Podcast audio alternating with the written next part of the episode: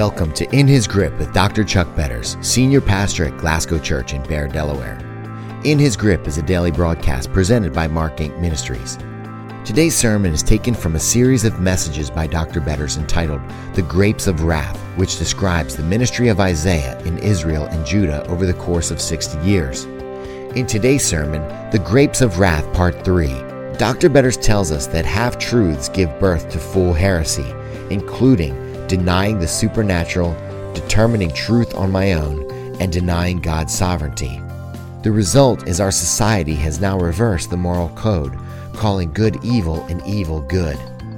Let's join Dr. Betters as he introduces us to the last two sins of the Church of Israel and of today privatism and passivism. Well, what do we have today in the church? We have the modern health and prosperity gospel a concoction of men's opinions. All you have to do is believe a certain way and God will heal you. All you have to do is lay it down and claim it. Name it and claim it, and God wants you rich and healthy and prosperous. The reason you're not healed is because you don't have enough faith. The reason you're in debt is because you don't have enough faith. The reason you're not driving a Mercedes is because you don't have enough faith. No offense to Mercedes owners here. But the reason you're not prospering is because you have weak faith. You see, you need to dig down inside of your human soul and touch that seed of faith that's there. You ever hear that expression used? Plant a seed of faith.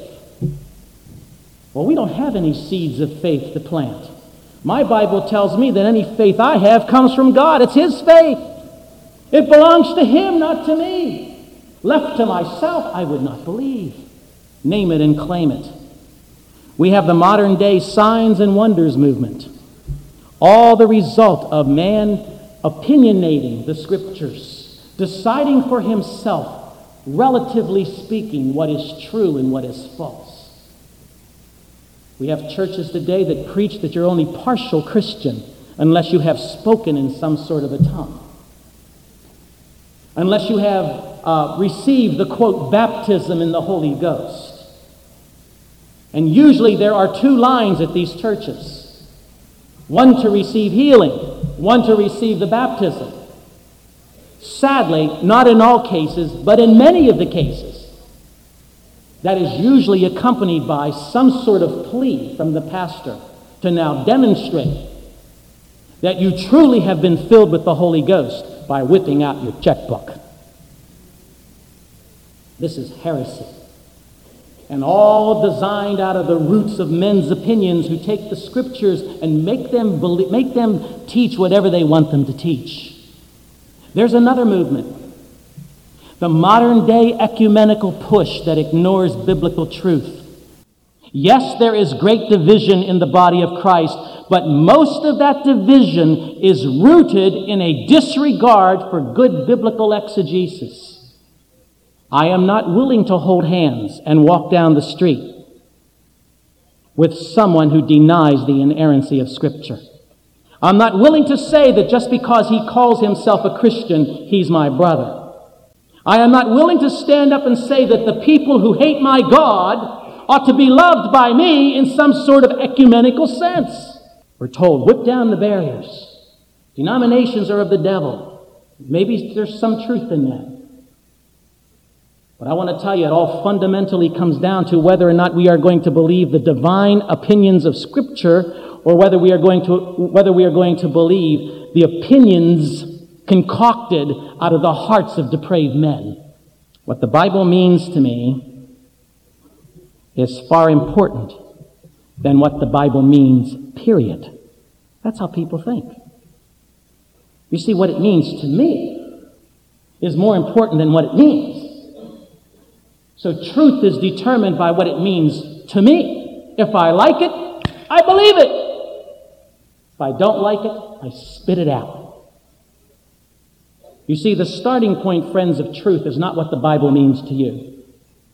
The starting point of truth is what the Bible means, period. That's not a popular message.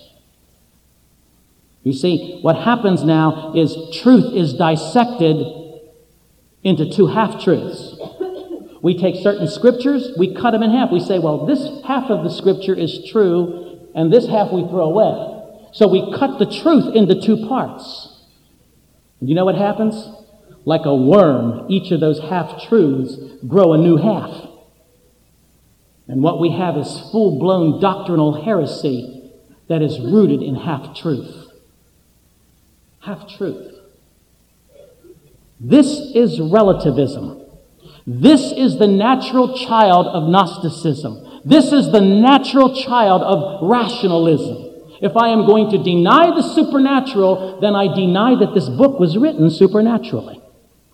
And if I deny that this book is written supernaturally, then I am free to determine the context of truth. I make my determination based on what's good for me. You ever hear people talk about their faith? People who are not Christians? You ever hear them talk about it? It's amazing to me how many people are going to go to heaven, in their opinion. I mean, the most common, the most common form of rationalism is this. I am a what? Good person. Are you?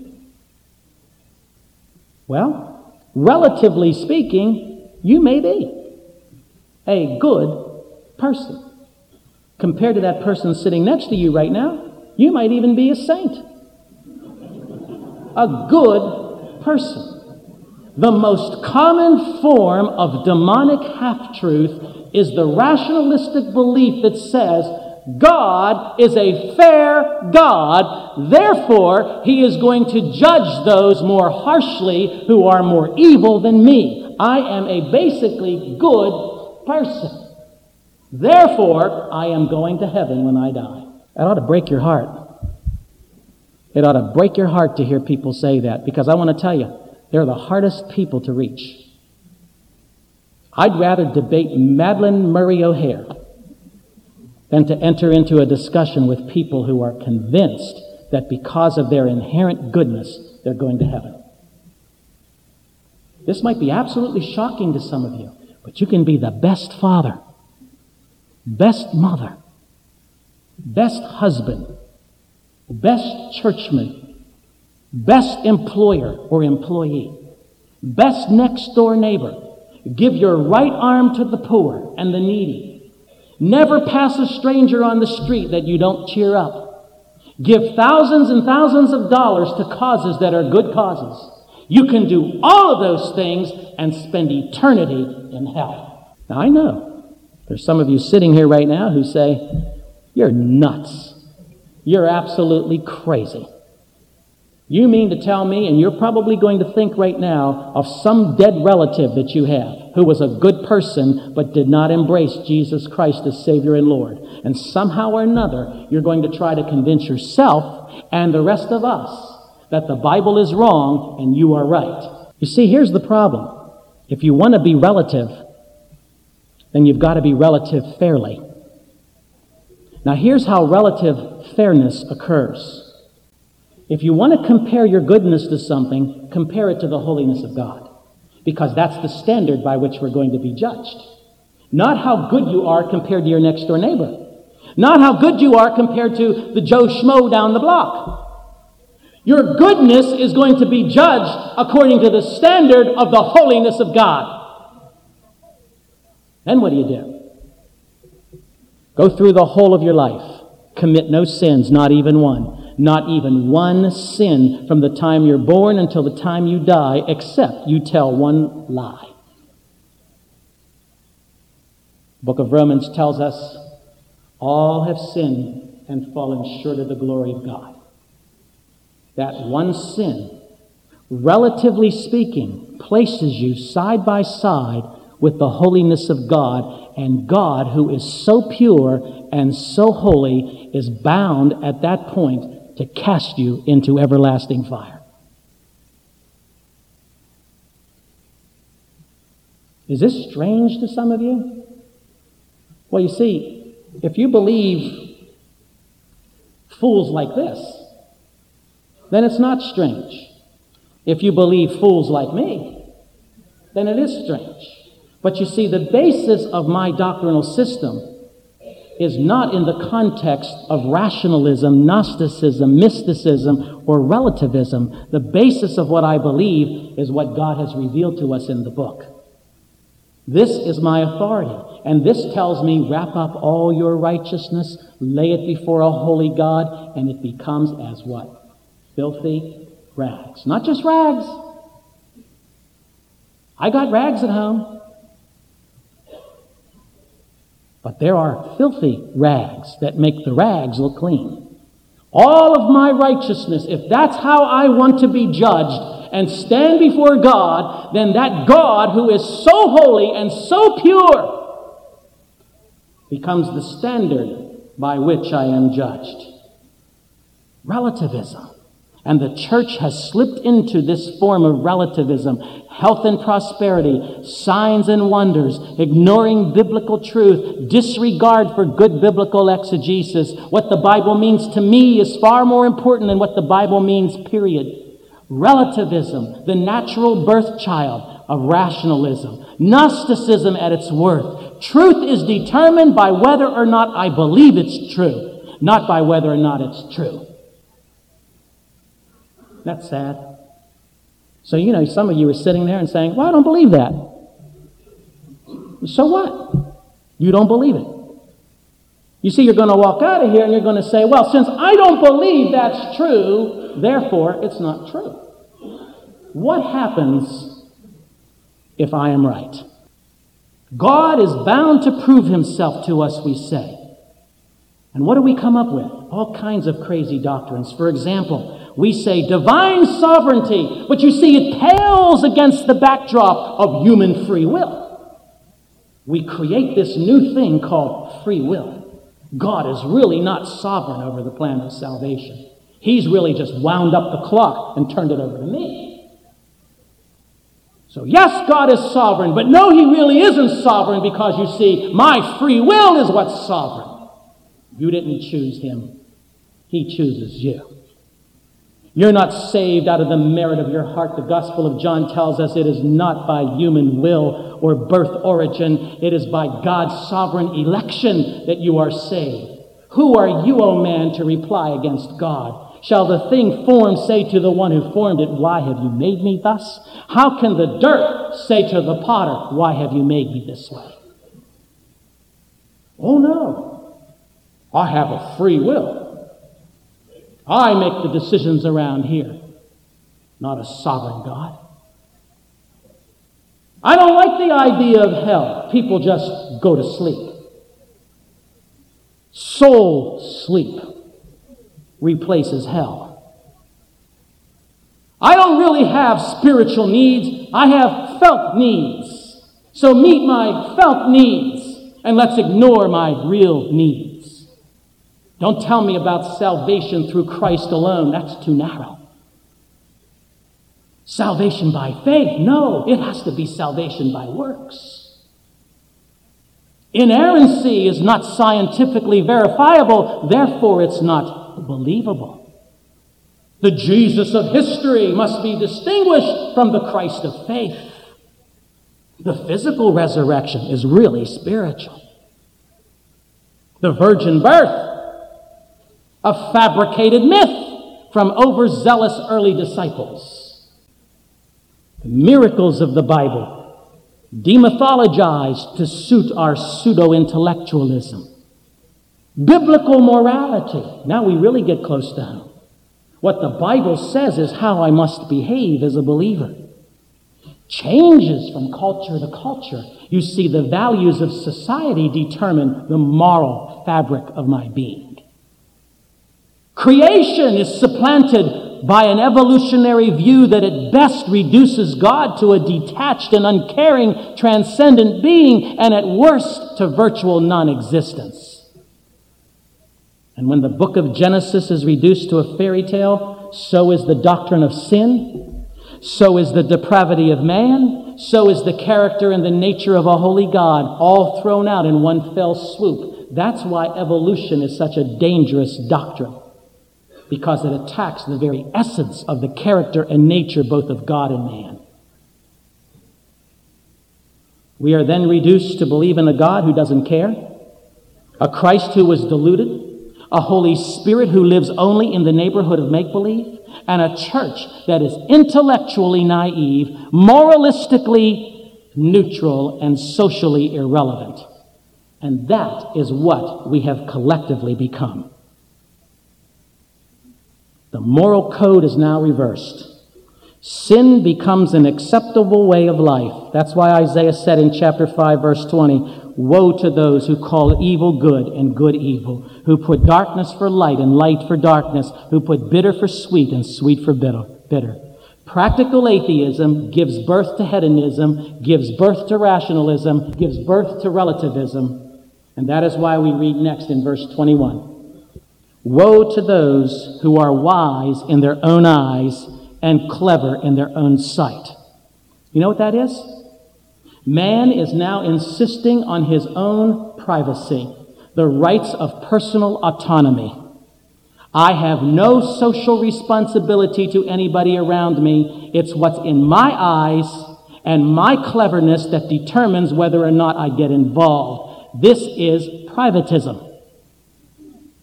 Privatism both the wisdom that provides ruling principles for life and the cleverness that decides specific issues, you see, they are now made privately and not within the context of any moral code or any system of authority. I decide if it's right for me, regardless of whether or not it's right. What I do privately is my own business. What I do in the privacy of my home and in my own life is my business alone. It is not for you to say that I'm right. It is not for you to say that I'm wrong. If it harms no one, then it must be right.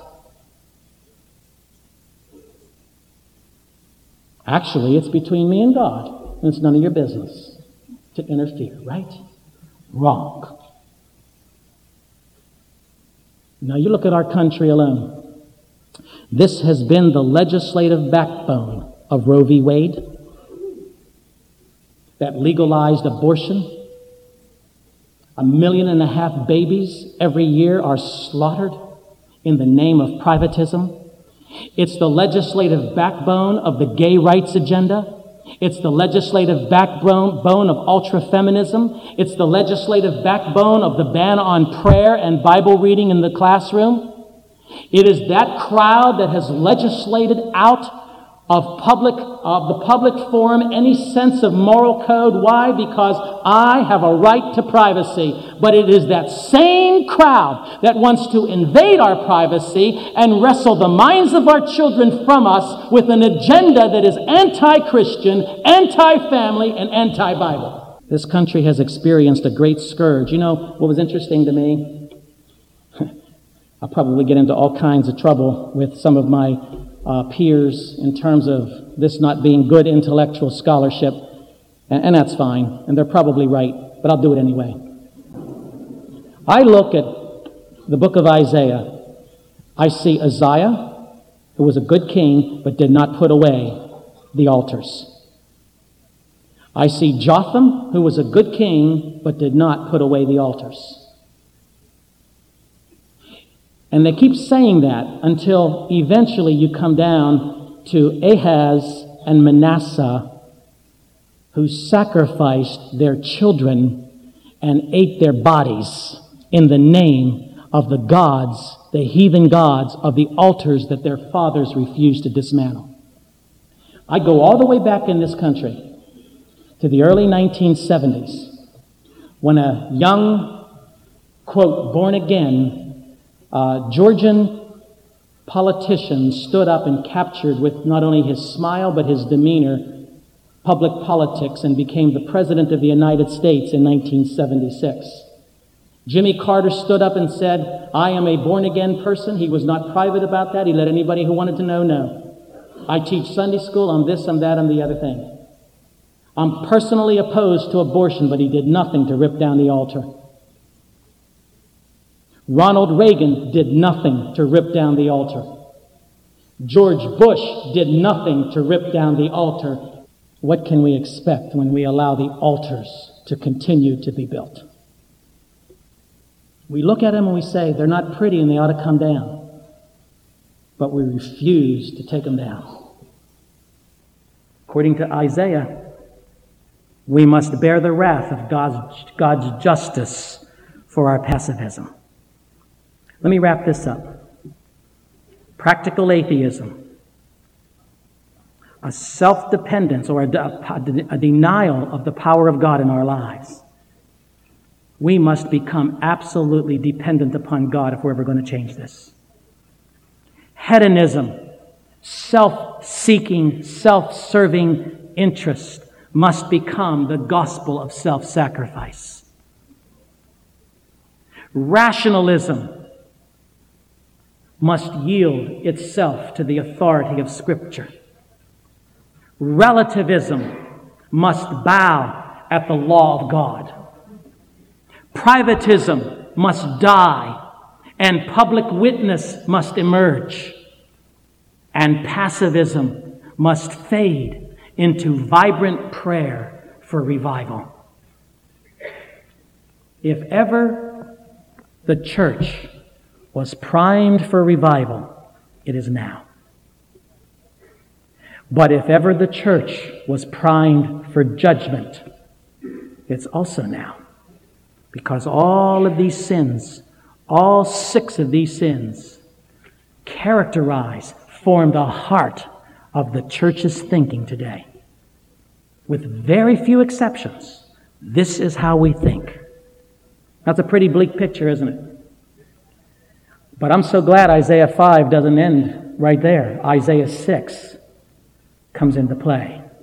God reaches down and you are going to see in the call of Isaiah, which we'll address the next time we're together, the triumph of God's grace, even in the face of practical atheism, hedonism, rationalism, relativism, privatism, passivism. Even in the light of such grotesque sins, God always has his prophets. He always has his people. And we'll follow that through and watch as the grace of God unfolds. Are you praying for revival? Are you praying for revival? I don't know about you, but I don't want God's judgment on the church. I know it's coming. But I'm praying for revival. I hope you are. I hope you're committed to it with all of your soul, all of your heart, all of your mind and strength. I hope that you pray that God would break the will of His church, starting with you. And that's where revival begins, doesn't it? Starting with you. Please don't walk out of here today and say, Man, I wish so and so was here to hear that sermon. I get that all the time. I wish so and so was here. Well, so and so wasn't here, but you are. So maybe the message was meant for you and not so and so. Would you pray for revival? Would you pray for renewal? Wow, what an amazing series on the gospel. Yes, the gospel is the thread that holds together the Old and New Testament. And without that gospel, we would all be undone. As we close out this series, I hope you'll remember to stop by our website and sign up for my blog, Treasures of Encouragement or check out the hundreds of free resources designed to offer help and hope to hurting people that we have on our website. We have free downloads on topics such as autism, loss of a loved one, breast cancer, terminal illness. Because of the faithful support of people like yourself, we can offer these resources free of charge. Ron, please share with our audience how they can access these resources and many more. Thank you for joining us for today's message from the Grapes of Wrath series. If you would like to receive a copy of this entire sermon, you can contact Mark Inc. Ministries and request The Grapes of Wrath Part 3, or simply reference sermon number 94 37. Mark Inc. Ministries can be reached toll free at 877 Mark Inc. That's 877 627 5462 Check out our website at www.markinc.org. Did you know you can share today's message with a friend or family member? or download today's message in its entirety free on our website. Simply visit us at www.markinc.org. You can also call us if you like at toll free 877 627 5462. That's 877 Mark Inc. Mark Inc. Ministries provides help and hope to hurting people. Be sure to join us online for more information about our many resources. Mark Inc. Ministries is a nonprofit ministry that appreciates your ongoing prayers and support. For more information, or if you would like to email us, visit our website at markinc.org. We would also like to invite you to join us for our Sunday morning service at Glasgow Church. The church is located at 2880 Summit Bridge Road in Bear, Delaware, and our service begins at 10:30 a.m. each Sunday morning. If you are unable to attend the service in person, you can join our live stream from anywhere by going to our website at www.glasgowchurch.com. If you would like to contact us at the church, we can be reached at area code 302 834 4772 or through our website at glasgowchurch.com. Thank you again for listening to today's broadcast. Be sure to join us tomorrow for In His Grip and another riveting series by Dr. Betters. Have a blessed day and remember that God is sovereign and you can trust Him as long as you are in His grip.